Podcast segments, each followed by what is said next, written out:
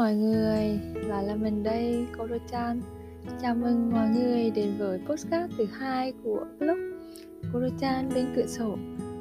Tại blog này, mình sẽ chia sẻ với mọi người về lý do cho việc viết blog về chữa lành, cũng như là những tảng mạng của mình về việc từ chữa lành.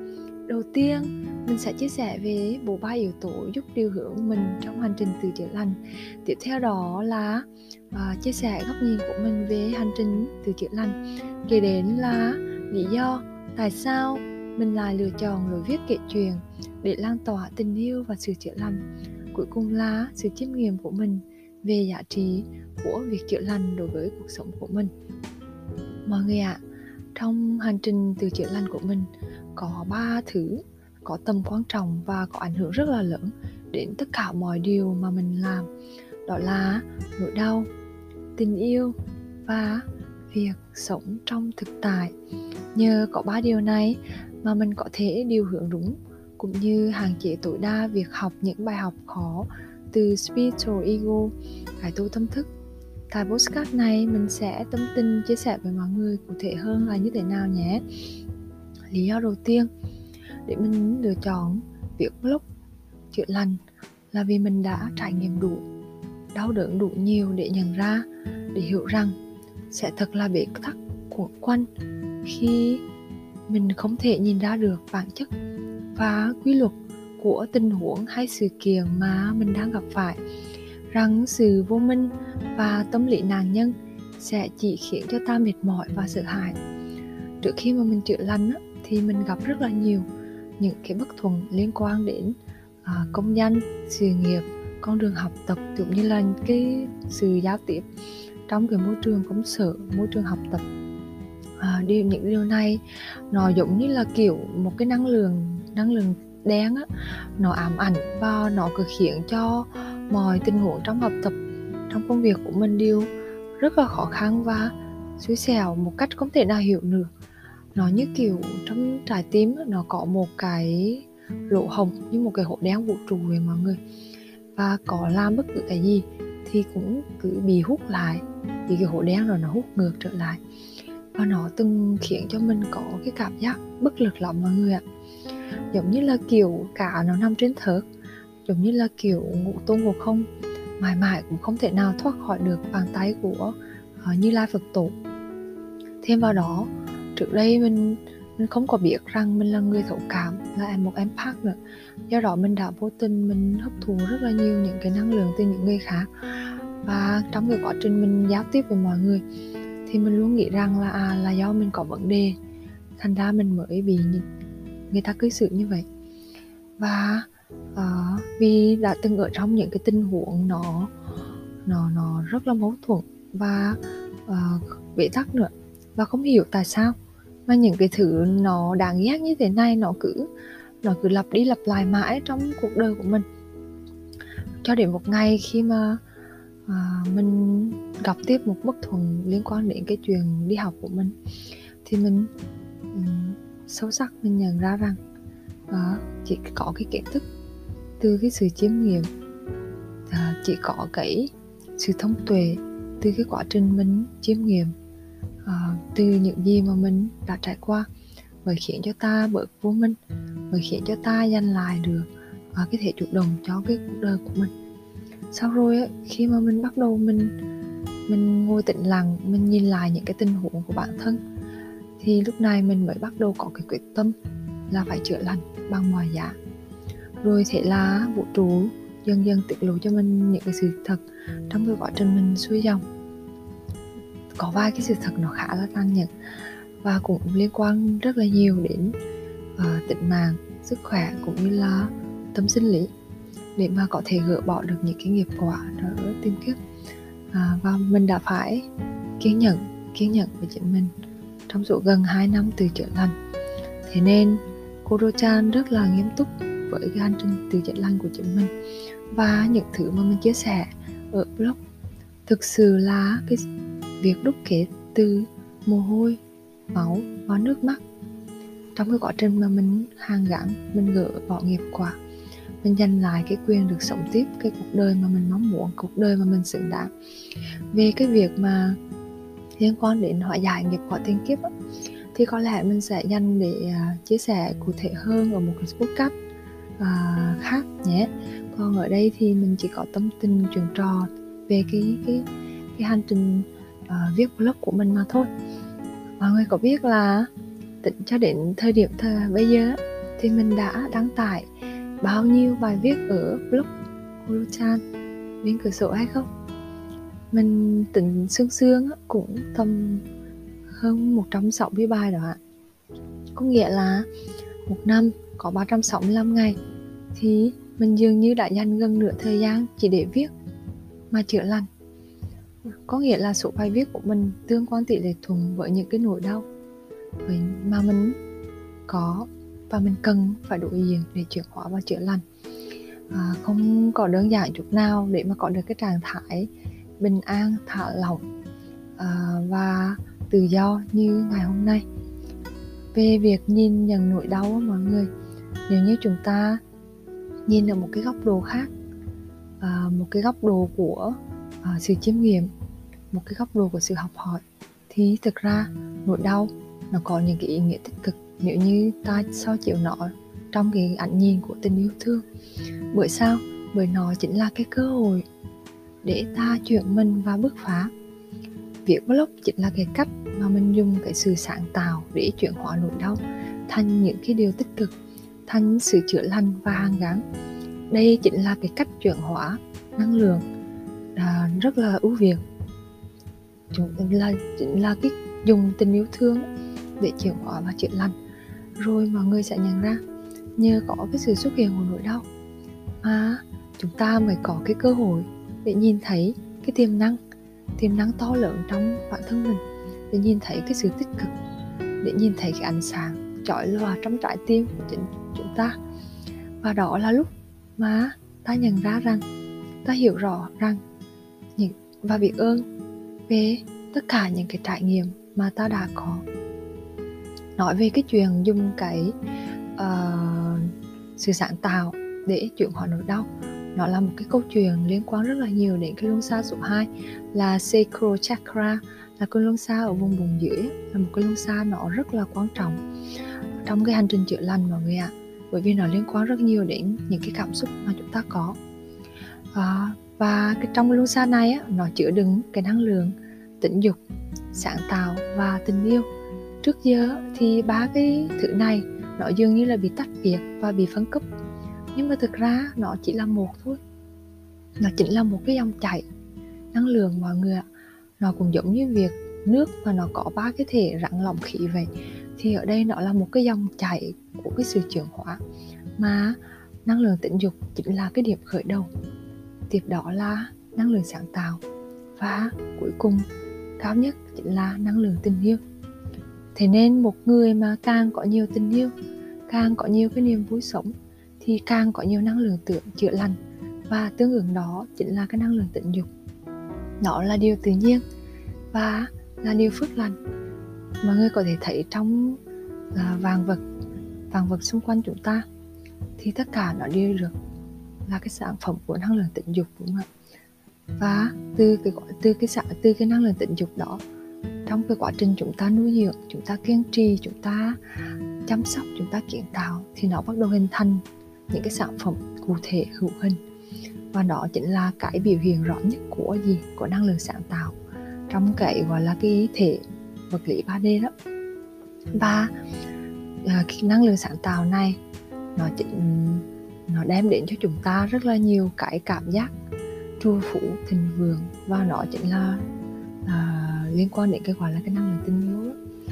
Khi chúng ta nhìn thấy những đứa trẻ nó tươi cười, khi chúng ta nhìn thấy những mùa vụ thu, chúng ta nhìn thấy những quả ngọt mà đất mẹ đã đem đến cho chúng ta, cây cối xanh tươi, những cái sản phẩm sáng tạo, những bài hát, những câu thơ, những mẫu truyền, những bức tranh, những bộ quần áo đẹp, tất cả mọi thứ đều là năng lượng sáng tạo. Và khi chúng ta ngẫm nhìn nó, ngẫm nhìn những bông hoa, ngẫm nhìn những sản vật của thiên nhiên, ngẫm nhìn những sản phẩm sáng tạo, chúng ta đều cảm thấy rất là hạnh phúc, tràn đầy, thỏa mãn, thịnh vượng, trù phú. Đó chỉ là cái cách mà chúng ta biến cái năng lượng tình dục thành năng lượng sáng tạo và cuối cùng là năng lượng tình yêu. Và nếu nhìn nhận đúng cái bản chất của nó thì chúng ta sẽ biết chuyển hóa cái nguồn năng lượng tình dục lên một cái level nó cao hơn là cái năng lượng sáng tạo. Tiếp theo là cái năng lượng tình yêu. Và trước giờ con người bị kiêm hãm cái nguồn năng lượng này rất là nhiều để mà dễ bị nô dịch và chi phối. Có thể thấy rất là rõ ở cái thời kỳ, những cái thời kỳ Trung Cổ thời xưa và những cái tôn giáo nó thường hay dùng để bài trừ cái tình dục để chi phối con người, chi phối cái cách mà con người cảm quan, cách mà con người sáng tạo, cách mà con người cảm nhận tình yêu. Đó là cái câu chuyện của luân xa số 2. Thêm một cái luân xa nữa rất là quan trọng là cái luân xa tin, là một cái luân xa nó liên quan rất nhiều đến cái sự chữa lành. Luân xa team có một cái keywords của nó là teamwork, tức là làm việc nhóm với mọi người. Khi mà chúng ta bị tổn thương luân xa team thì chúng ta sẽ bị mất niềm tin rất là nhiều vào những cái sự kết nối mọi người ạ, những cái mối quan hệ xung quanh. Và cái điều đó nó khiến cho chúng ta không có sẵn sàng chia sẻ, bộc lộ sự thật của chính mình, không có muốn giao tiếp nữa và thu mình lại. Và từ đó nó khiến cho chúng ta cũng bị tắc nghẽn luân xa cổ họng, khiến cho chúng ta không dám nói lên cái cảm xúc, cái con người thật của chính mình. Và cái điều này nó khiến cho cái hành trình chữa lành của mọi người nó rất là khó khăn. Đó cũng là lý do mà từ cái việc mình bị tắc nghẽn luân xa cổ họng và luân xa tim là nó khiến mình có quyết tâm rất là lớn trong cái việc chữa lành. Và trong quá trình kiên trì, kiên nhẫn cho đến tận ngày hôm nay thì mình cũng rất là tự hào vì mình đã có thể chữa lành tương đối được, mở được tương đối cái luân xa tim và luân xa cổ họng của mình. Do đó mình muốn chia sẻ tất cả những cái gì mà mình chiêm nghiệm được cho cái cộng đồng mà mình có thể chạm đến. Vậy là mình viết chính là cái hình thức chuyển hóa nỗi đau và hàng gắn tốt nhất trong cái hành trình chữa lành của mình. Khi mà mình nhận ra sâu của mình, linh hồn của mình đã đăng ký quá nhiều cái bài học khó và thăng nhận, thì mình cũng đồng thời nhận ra rằng các bài học này nó giao thoa tương đồng và cộng hưởng với cái năng lượng chung của cộng đồng mà mình có thể chạm đến. Thế nên là tất cả những gì mà mình chia sẻ đều là từ những cái câu chuyện thực tế, từ trải nghiệm của bản thân mình để viết ra và chuyển hóa. Và mỗi cái lúc mà mình chia sẻ, mình viết để mình chia sẻ, thì mình cũng chỉ đang dùng tình yêu để chữa lành cho chính bản thân mình, mà còn đang giúp tiến hành shadow work cho chính mình và cho cả nguồn năng lượng chung của cả cộng đồng nữa. Và biểu hiện rõ nhất chính là mình chọn lại tình yêu. Thành ra vũ trụ cũng sẽ dùng tình yêu để dẫn dắt những cái người resonate với cái năng lượng của những bài viết của mình, để hỗ trợ họ trong cái hành trình từ chữa lành của riêng họ. Mình biết là cái năng lượng của mình là một cái năng lượng trigger, bởi vì các bài viết của mình đều là cái sự chia sẻ từ cái sự chiêm nghiệm trong cái quá trình làm shadow work, trong cái quá trình làm việc với bóng tối linh hồn.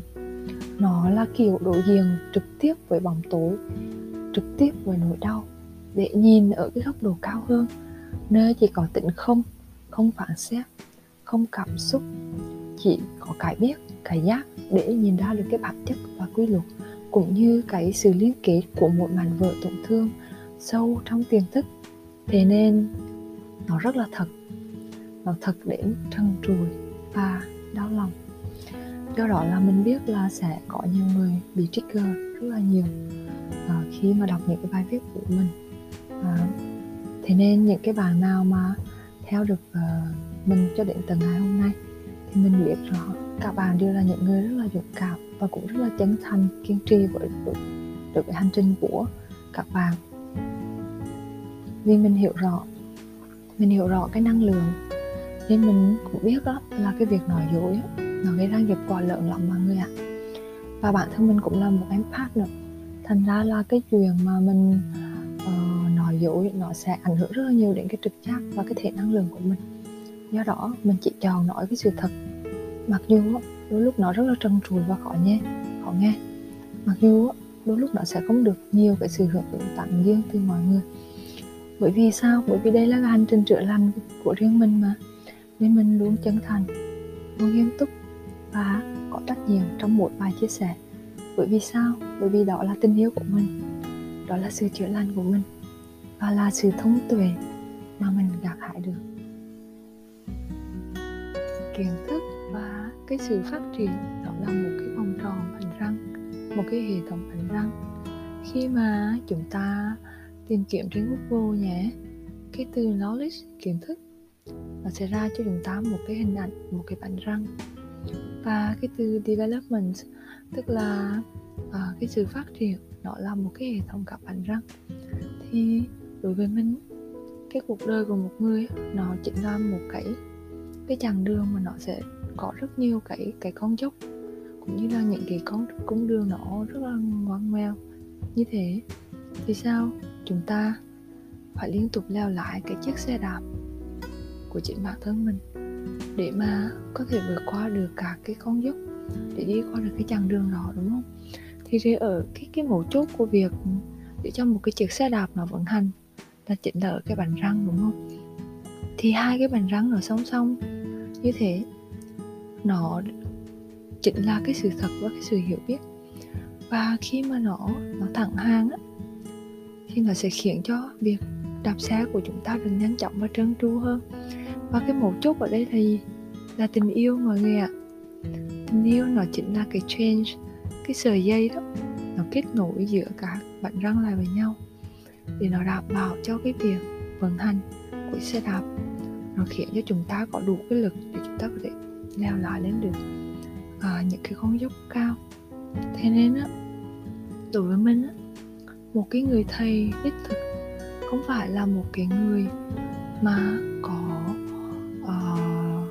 nhiều cái kiến thức theo cái góc độ nó cao siêu, mà một cái người thầy thành công, một người thầy đích thực là cái người có thể kích hoạt được những cái người thầy, cái khả năng học hỏi, cái khả năng làm chủ, cái khả năng phát triển của những người học trò, của những người mà họ có cơ duyên tiếp cận đấy.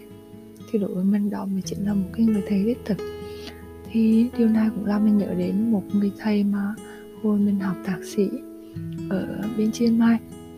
Thầy ấy là một cái đại giáo sư, có rất là nhiều cái nghiên cứu và công trình nó được xuất bản trong những cái tạp chí danh tiếng ở thế giới. Tuy nhiên là cái cách mà thầy giảng bài, cái cách mà thầy sử dụng tiếng Anh để thầy giải thích cho chúng mình, đưa ra ví dụ chúng mình, thì vô cùng dễ hiểu, vô cùng đơn giản. Và thầy nhìn tất cả mọi thứ, tất cả những cái lý thuyết mà dường như nó rất là khó hiểu, đều được thầy nhìn ở một cái góc độ là đơn giản, theo những cái mối liên kết, theo những cái sơ đồ hóa. Và cái cách thầy đưa ra ví dụ nó cũng là những cái ví dụ nó rất là đời thường. Thì từ đó nó khiến cho mình có rất là nhiều cái cảm hứng trong cái việc mà mình truyền tải cái kiến thức. Mình cũng muốn bản thân mình trở thành một cái người như thế, trở thành một cái người mà có thể gọi là gỡ bỏ, đơn giản hóa với những cái kiến thức nó cao siêu, để mà đưa nó trở về cái trạng thái là bản chất. Khi mà chúng ta nhìn ra được cái bản chất, chúng ta nhìn được ra được cái kết nối, cái mối liên hệ, thì chúng ta sẽ nhìn ra được cái quy luật mọi người ạ. Và nhìn ra được cái quy luật thì chúng ta sẽ nắm được cái giải pháp để chúng ta xử lý được cái vấn đề đó. Chia sẻ với mọi người một chuyện thế này. Dạo gần đấy thì khi mình lướt trên YouTube thì Sweet Guy của mình đột nhiên gợi ý cho mình rất là nhiều cái clip về cái MBTI, là cái trắc nghiệm tính cách, và cụ thể là những cái clip để giải thích về cái đặc điểm tính cách của người có đặc điểm tính cách là INFJ, tức là cái người cổ vấn á mọi người. Thì trước đây, cách đây cũng lâu rồi, mình có làm cái bài test về MBTI. Thì cái hồi mà mình còn cấp 3 với mới vào đại học á, thì khi mình test á, thì nó lại ra cái dạng là Imaginator, tức là người tưởng tượng á mọi người. Nhưng mà sau một thời gian, tầm khoảng lúc mà mình bắt đầu đi làm á, thì khi mình test lại, nó lại ra cái tính cách là INFJ. Mặc dù cái thời điểm đó là mình chưa hề thức tỉnh và mình còn rất là nhiều vấn đề chưa có giải quyết được, nhưng mà nó cũng đã ra cái dạng tính cách đó rồi. Và bạn đến một thời gian thì mình cũng quên, Và hôm nay thì speaker của mình nhắc nhở mình, thì điều này khiến mình phải có ý thức hơn để mình nhìn lại chính mình. Và khi mình tìm hiểu cái INFJ này thì nó ra được một số cái thông tin nó rất là thú vị. Đây là một cái dàn tính cách cũng khá là hiếm, chiếm 2% dân số ở nữ giới và 1% ở nam giới. Thì cái bộ skill đặc trưng của cái dàn tính cách này là hướng nội, trực giác, cảm xúc và nguyên tắc. Thì nó liên quan đến cái trực giác hướng nội này, cái cảm xúc hướng ngoài, cái tư duy hướng nội và cái cảm giác hướng ngoài. Cái cảm giác hướng ngoài này là cái skill nó yếu nhất. Và từ đó mình nhận ra rằng là cái trực giác hướng nội và cái cảm xúc hướng ngoài của mình khá là tốt. Nó giúp cho mình rất là nhiều trong cái quá trình mình nhìn thế giới để mình hiểu chính mình. Và cái việc mà mình chia sẻ, mình viết blog, mình hệ thống hóa là tất cả những cái trải nghiệm của mình thành những cái quy luật, thành những cái kiến thức để chia sẻ với mọi người. Đó chính là cái cách mà mình đang rèn luyện cái tư duy hướng nội của mình. Tức là sao? Tức là cái tư duy hướng nội này nó tập trung vào cái việc mình dùng tư duy logic trong cái phạm vi mình chủ quan để giản lược, để hệ thống, để bóc tách ra những cái sự thật, để nhìn ra được những mối liên kết, nhìn ra được những quy luật, để nhìn ra được cái vấn đề đó là như thế nào. Và cái việc mà mình càng phát triển cái tư duy hướng nội này, nó sẽ giúp mình càng ngày càng trở nên sắc bén, biết cách để bảo vệ cái giá trị bản thân mình hơn, cũng như là tăng lên cái sự tự tin của bản thân mình. Và đây chính là cái việc mình đang rèn luyện cái tính nam đó mọi người. Và thêm một cái nữa liên quan đến cái tính nam, đó là cái cảm giác hướng ngoại. Tức là gì? Tức là cái kiểu mở rộng cái thế giới quan thông qua cái khám phá các trải nghiệm mới lạ bằng các giác quan của cơ thể. Đây chính là cái việc mà mình cần phải mở lòng, mình chia sẻ, mình hòa nhập với cái cộng đồng, mình giao tiếp với mọi người. Mình phải bước ra ngoài cái vòng tròn an toàn nhỏ bé, từ cái việc là mình lo sợ mọi người sẽ phản hồi lại chẳng hạn, hoặc từ cái việc mà mình quá nhạy cảm với những cảm xúc của mọi người để mà mình thu mình lại. Thì cái việc mình dùng cái tư duy hướng nội, cái việc mình càng có cái tư duy nó logic sắc bén, mình càng nguyên tắc, mình càng rèn luyện cái tính nam của mình, thì nó lại càng giúp cho mình cân bằng và hoàn thiện hơn. Đối với mình á, cái việc đối diện cảm xúc nó cũng giống như việc là vào buổi tối chúng ta đi làm, chúng ta học tập trở về thì chúng ta phải tắm rửa, chúng ta phải rửa mặt. Thì bây giờ cũng thế, chúng ta phải dành cho bản thân mình một thời gian nhất định để chúng ta dọn dẹp lại tất cả những cái cảm xúc tiêu cực, tất cả những cái trường năng lượng nó xấu, nó tiêu cực, nó bám riết chúng ta trong một ngày. Thì đối diện cảm xúc nó là như thế thôi.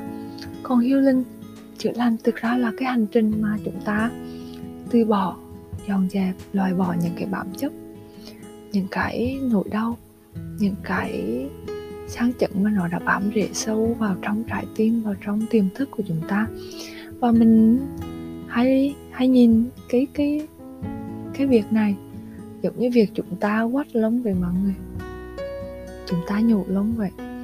Những cái sợi lông đó nó bám vào dưới da với cái bộ rễ nó rất là chắc chắn như vậy, thì khi mà chúng ta nhổ lên thì chắc chắn nó sẽ rất là đau, đúng không? Nhưng mà phải chịu khó thôi. Khi chúng ta nhổ lông hoặc là chúng ta nặn mụn, những cái mụn ẩn ở dưới sâu, chúng ta phải dùng rất là nhiều cái công cụ để chúng ta đào sâu lên. Mặc dù lúc đầu nó rất là đau đớn, nhưng sau rồi nó sẽ trả lại cho chúng ta một cái làn da mịn màng. Tương tự ở đây, nó sẽ trả lại cho chúng ta cái cảm giác an yên, cái cảm giác hạnh phúc. Và đối với mình thì những cái khoảnh khắc, những cái thông điệp, những cái thông tin mà mình nhận được thì thường qua những cái lần mà mình sinh hoạt hàng ngày thôi, những hoạt động hàng ngày như là nấu ăn này, gọt đồ, đánh răng, rửa mặt, dọn dẹp nhà cửa, chỉ thế thôi. Lý do mà mình lựa chọn cái lối viết kể chuyện để lan tỏa cái tình yêu và cái sự chữa lành là bởi vì mình muốn dùng cái lối kể chuyện, những cái câu chuyện của bản thân mình để gieo những cái hạt mầm quan sát tỉnh thức, tiềm năng để những cái người mà mình hữu duyên chạm vào trong cái quá trình mà họ chữa lành. Mình không tìm kiếm cái sự nổi tiếng hay khen người, công nhận từ các bài viết. Mình cũng không có thể hiện cái sự phô bày kiến thức từ trong các bài viết của mình.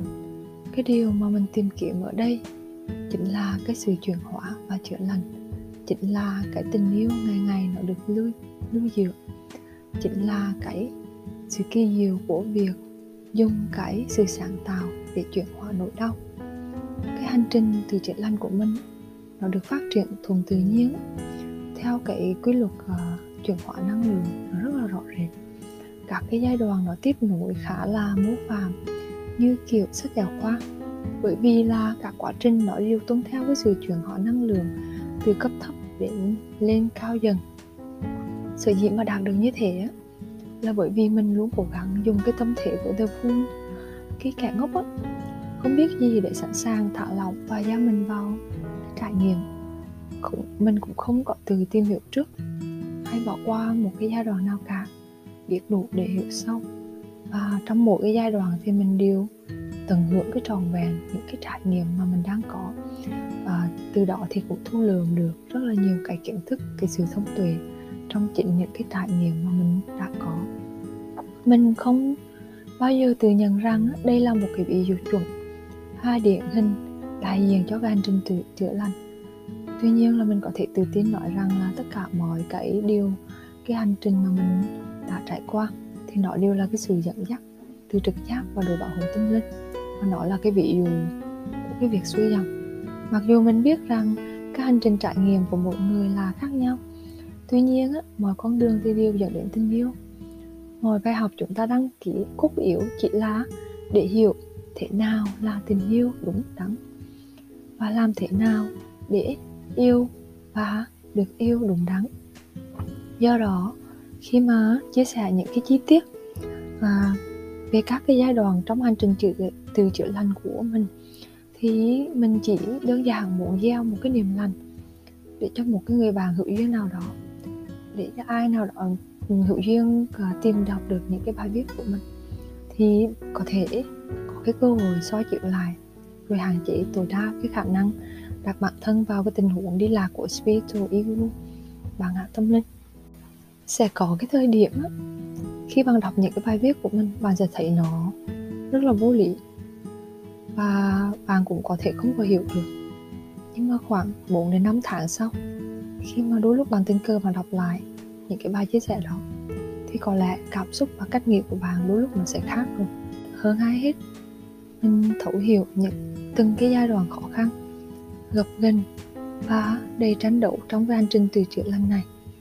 Mình viết ra và lựa chọn chia sẻ vì mình hiểu bạn sẽ có những cái cảm xúc này, rồi sẽ có những cái sự vỡ tan kia. Rồi từ cái sự vỡ tan đó sẽ là cái sự vỡ ra một cái điều gì đó. Và việc đâu đấy, cái câu chuyện của bản thân mình có thể sẽ chạm được đến cái người nào đó đang trong cái hành trình cần thông điệp. Việc đâu, khi mình chia sẻ những cái trải nghiệm này, sẽ cũng có người nhận ra rằng họ không đơn độc.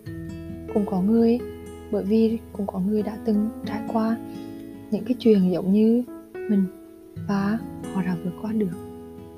Do đó mình đã lựa chọn cái cách kể những cái câu chuyện từ cái trải nghiệm của bản thân để cung cấp cho mọi người một cái góc nhìn mới, một cái cách thức mà bản thân đã sử dụng để thành công vượt qua những cái bất thuận chữa lành và kiến tạo nên cái cuộc đời đáng mơ ước. Mỗi một lần mà mình tập trung viết là khi mà mình đang tap in, kết nối với high self và năng lượng của nguồn rất là nhiều. Đó là lý do mà các bài viết của mình có hàm chứa rất là nhiều cái năng lượng tình yêu. Thế nên khi mà bạn đọc và bạn dùng trái tim cảm nhận thì bạn sẽ hiểu thôi. Khi mà đọc lại thì đôi lúc mình cũng không có rõ là làm sao mà mình có thể viết được như thế luôn. Nó đúng là cái trạng thái viết thiêng, một trong những cái cách thức thiền định rất là hiệu quả mà mình đã đang sử dụng để mà chữa lành. Bản thân mình cũng có những lúc mà bị tụt mood rất là nhiều thì cũng phải lục tìm lại một số cái bài viết có cái năng lượng tình yêu cao để mà đọc và để cân bằng lại cái năng lượng của chính mình. Dạo gần đây thì mình được truyền rất là nhiều cái thông điệp rằng cái giọng nói của mình nó có một cái nội lực và cũng có chứa rất là nhiều cái năng lượng chữa lành.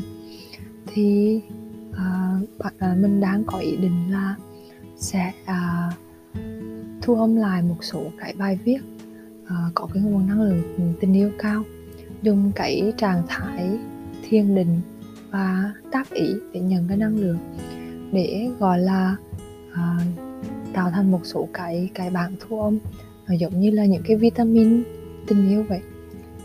Và sau đó trước là chia sẻ cho bản thân mình, sau là cũng chia sẻ với mọi người để chúng ta có một cái số cái cách thức gọi là nạp cái tình yêu một cách nhanh nhất.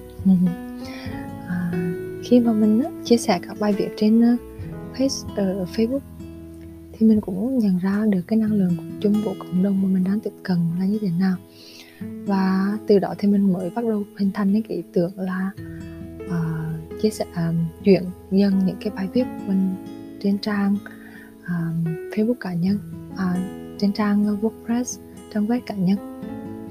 Bởi vì mình nhớ đến cái câu nói á, là đúng người, đúng việc, đúng thời điểm. Đôi lúc á, có nhiều thứ cần phải chậm rãi vì nó cần cái thời gian để chuyển hóa. Và cái năng lượng là một cái dòng chảy vô hạn định, timeless mọi người ạ. Nên trong cái thời điểm mình post bài, đôi lúc cái lượt tương tác vào cái lúc đó nó chỉ là một cái sự phản ảnh bề mặt nó thôi. Nó chỉ là một cái lớp màng mỏng thì một cái sự cộng hưởng và lan tỏa nhất định mà thôi. Và mình hiểu rằng là cái các bài viết đó nó chưa đúng thời điểm để năng lượng mọi người có thể hiểu, có thể nhìn thấy và đọc được nó. Thế là mình mới được thôi thúc truyền tải những cái bài viết trên trang blog, trên nền tảng WordPress, vì mình nhận ra đó là mọi thứ nó là không hạn định, nó là timeless. Nó cũng giống như khi chúng ta coi một cái list tarot timeless vậy, là không giới hạn thời gian, và mình cứ giao trồng những cái bông hoa xinh đẹp của mình trên mảnh vườn xinh đẹp của mình, và vũ trụ sẽ dùng cell để giúp cho các bài viết của mình tìm đến những cái người hữu duyên vào đúng thời điểm mà họ cần mà thôi. Khi mà bạn tap in với cái tình yêu và bắt đầu từ nhận biết về cái ý nghĩa của những việc mà mình làm á, thì lúc này chúng ta sẽ dần đỡ bám chấp vào những cái kỳ vọng, những cái định giá từ bản ngã về những cái phản hồi từ người khác. Và cái đó chính là cái lúc mà chúng ta đang tự giải thoát mình khỏi cái sự đồng phụ thuộc, codependency. Chính chúng ta phải là người từ công nhận được cái giá trị của mình, từ nhìn ra được cái ý nghĩa, cái công sức mà mình bỏ ra, và từ trân trọng, coi trọng những cái điều mà mình đã làm bằng những cái cách thức có thể. Và đây chính là giống như kiểu mình có thể tự bày biện một cái bữa tiệc bằng thực thịnh soạn với bánh trái và những cái đồ trang trí mà mình ưng ý, và mình ngồi yên tĩnh hạnh phúc trong cái khu vườn xinh đẹp của mình, ăn những đồ mình làm, ngắm những cảnh mình thích.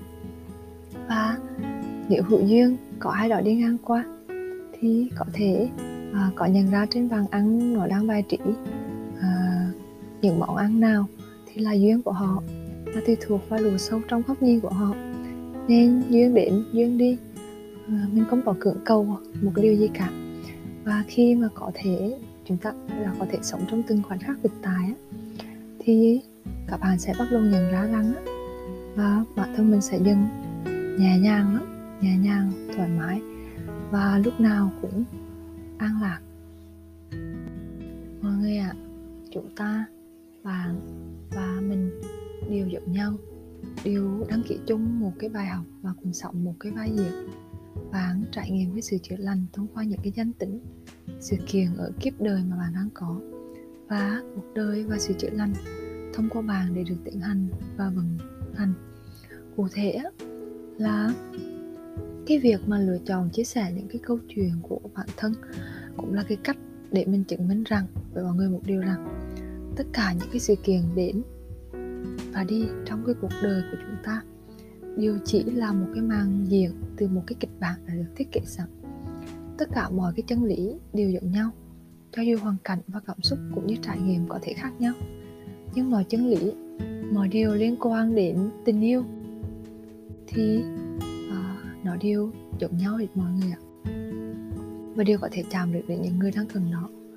Ta lúc này là cái nhân vật trong cái kịch bản đó, cần cái trải nghiệm, cái hành động và cái việc dẫn thân tròn vẹn vào vai diễn cụ thể nào đó để học được những cái điều cần học.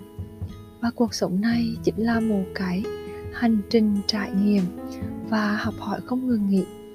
Nỗi đau đến rồi nó cũng sẽ đi, bởi vì chẳng có thứ gì tồn tại mãi mãi trong vũ trụ này cả.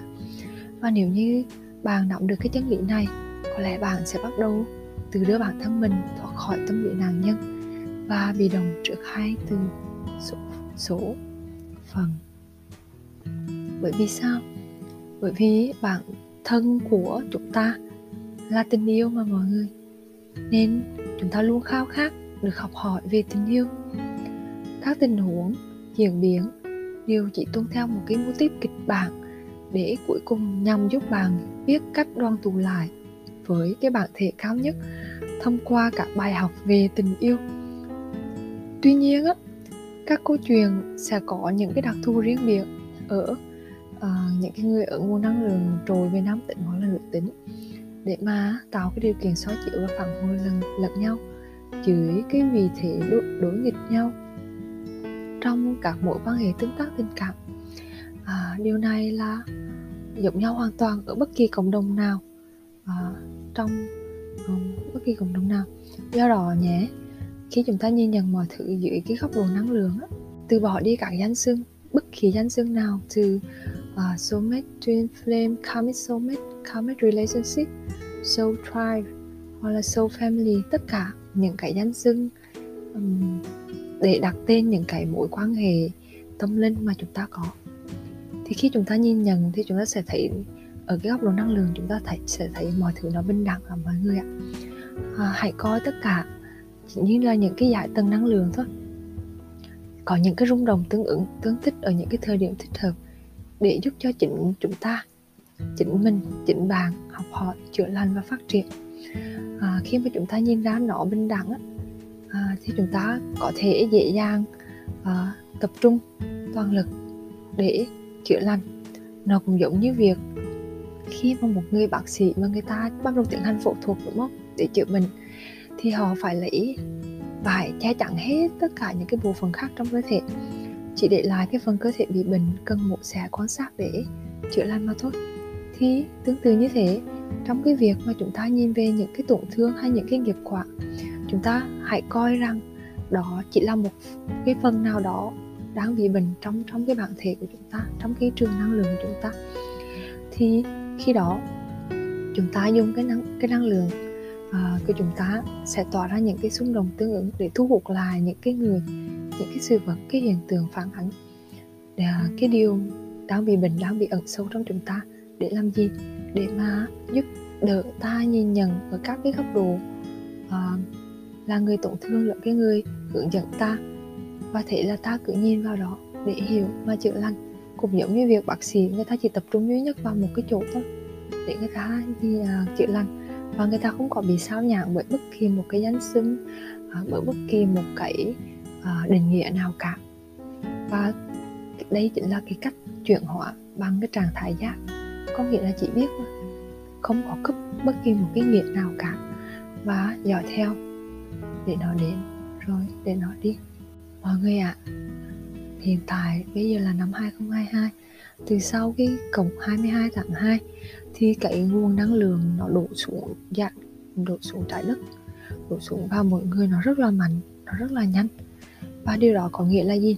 Trước đây á, cái cuộn phim cuộc đời của bạn á, nó chỉ được phát ở cái tốc độ bình thường mà thôi, nó chạy đều như thế. Bạn có thể bình tĩnh rồi để xem được cuộn phim đó. Tuy nhiên bây giờ vũ trụ đã bắt đầu ra tay rồi, vũ trụ đã mở cái chế độ tăng cái tốc độ phát lên thành 1,5 lần rồi. Có nghĩa là sao? Cái năng lượng nó đang ngày càng nhanh mạnh. Và cái nghiệp quả, những cái sang chấn, những cái nỗi đau, những cái mà giai đoạn bóng tối linh hồn nó sẽ đến một cách nhanh chóng và mạnh mẽ.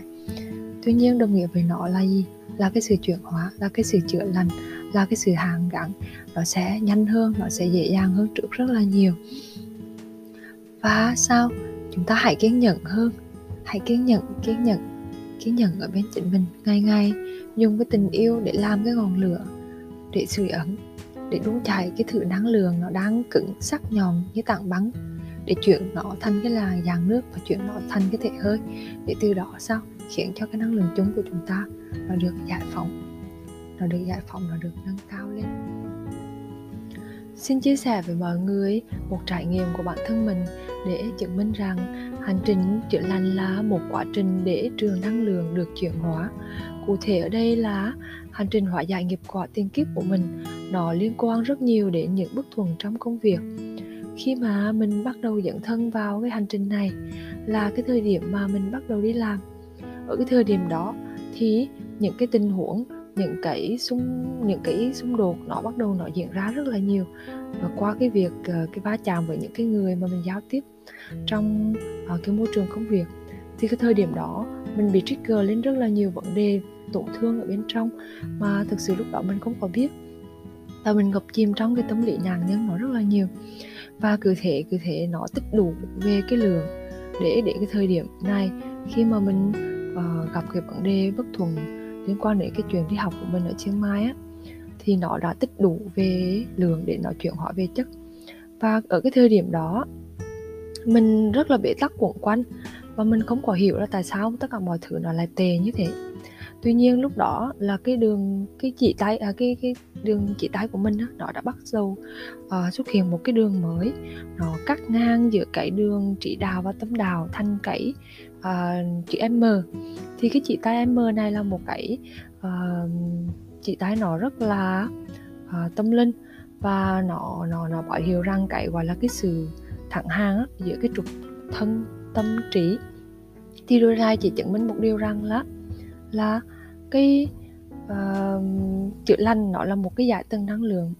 Và khi mà mình đã bắt đầu ở trong đó rồi, mặc dù cái thời điểm đó mình chưa có thực sự được chữa lành, nhưng mà đó là một cái giai đoạn cần thiết. Và chỉ cần mình kiên trì ở bên chính mình, chỉ cần đủ cái thời gian và mình ý thức rõ những cái việc mà mình đã làm và đang làm, thì dần dần mình sẽ tap in, chạm vào được đến cái trường năng lượng cao nhất. Nó cũng giống như là một cái dải cầu vồng đó mọi người. Nó có rất là nhiều cái màu sắc khác nhau với những cái dải tần số sóng khác nhau. Thì cái việc mà bạn ở trong cái dải tần nó thấp chẳng hạn, không có nghĩa là bạn không ở trong cái cầu vồng đó. Đó là lý do mà chữa lành là một cái sự đầu tư khôn ngoan xin lời sau này mọi người ạ. Nhất là các bạn nữ trên 25 tuổi thì cơ thể vật lý của chúng ta sẽ bắt đầu lão hóa rất là nhanh. Và cái việc mà chữa lành đó, nó sẽ giúp cho chúng ta nâng cấp cái cơ thể vật lý và tinh thần lên rất là nhiều.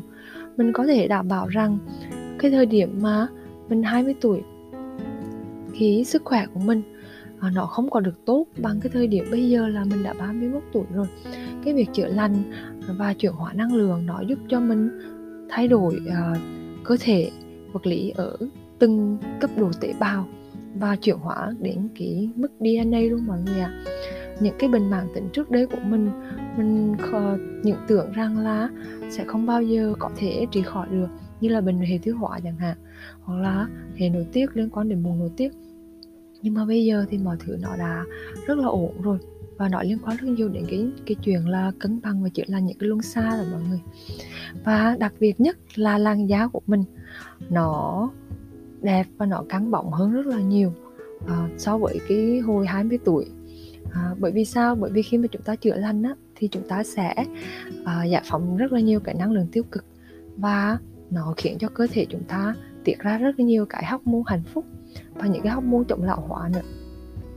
Kỳ diệu đến mức mà cái đường khỏe mắt đường chân chim đó, với cái đường ở nếp nhăn ở khóe miệng của mình á, là nó hoàn toàn nó mờ đi luôn. Hồi trước á, mình dùng rất là nhiều cái mỹ phẩm mà không có hết được, mà bây giờ thì nó đã biến mất một cách rất là thần kỳ, và nhìn thì nó còn trẻ ra rất là nhiều nữa. Đó là tất cả những gì mà mình muốn chia sẻ và thông tin với mọi người.